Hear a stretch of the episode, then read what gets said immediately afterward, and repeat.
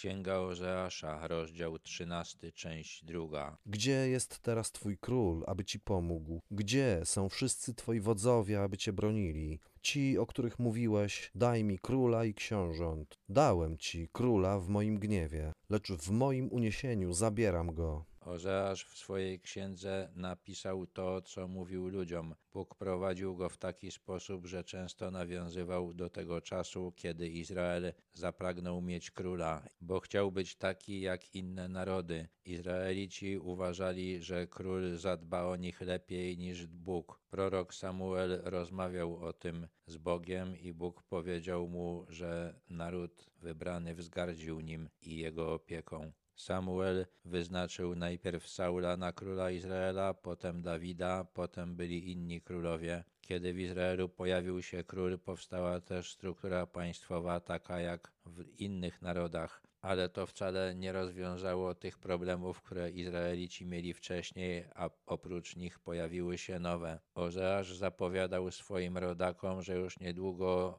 ich królestwo zniknie w wyniku najazdu asyryjskiego i ani król, ani książęta, ani inni ludzie tworzący strukturę władzy tego królestwa nie są w stanie temu zapobiec. Naprowadzał swoich rodaków na myśl, że ich los zależy od Boga, a nie od tego, jak się zorganizują i powinni z Bogiem się pojednać. Skoro nie będzie królestwa izraelskiego, to nie będzie też króla. Ich przodkowie, chcąc króla, rozgniewali Boga. Oni też rozgniewali Boga swoim nieposłuszeństwem i niewiarą i Bóg wyrazi swój gniew przez to, że zabierze im króla. Będą zdani tylko na jego pomoc i ochronę. Wina Efraima jest dobrze zapisana, jego grzech jest zachowany bezpiecznie.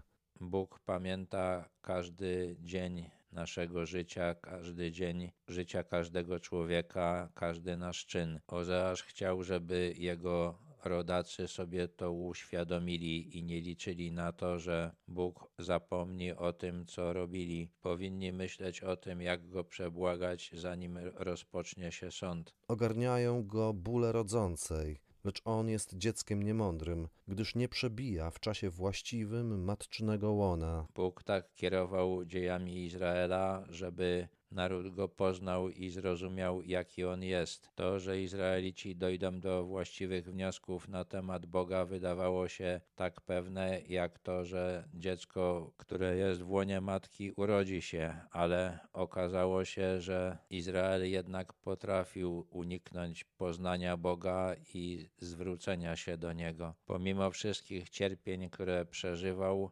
trwał w uporze. Mamże ich wyzwolić z krainy umarłych, od śmierci ich wykupić? O śmierci, gdzież są Twoje plagi? O piekło, gdzież jest Twoja zaraza? Moje oczy nie znają litości. Ponieważ Izraelici nie chcą się do Boga nawrócić, On sprawi, że będą cierpieć i umierać. Bóg się nad nimi nie zlituje, nie wyratuje przed śmiercią, na którą ich skazał choć mógłby to zrobić. Apostoł Paweł cytuje słowa proroka Ozeasza w swoim pierwszym liście do Koryntian, opisując zwycięstwo Boga nad śmiercią, które kiedyś nastąpi. Choćby się rozwinął bujnie jak sitowie, powieje wiatr wschodni, zerwie się wiatr Pana od pustyni i wyschnie jego źródło i wysuszy się jego zdrój. On spustoszy swój kraj i wszystkie cenne dobra. Sitowie rośnie nad wodą i póki ma dużo wody, rośnie szybko i bujnie, ale kiedy mu wody zabraknie, szybko usycha.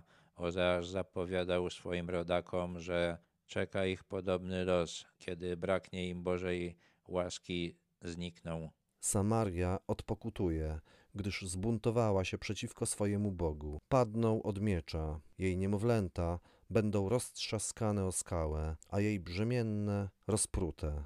Odpłata za grzech będzie straszna. Asyryjczycy będą z Żydami postępować bardzo okrutnie. Zabiją bardzo wielu. Będą zabijać kobiety w ciąży, będą mordować nawet niemowlęta.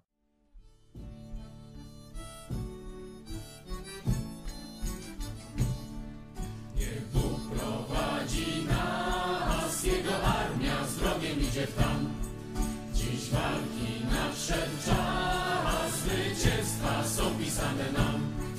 Do boju dzisiaj wzywa nas ten sam, co zawsze drogi Pan.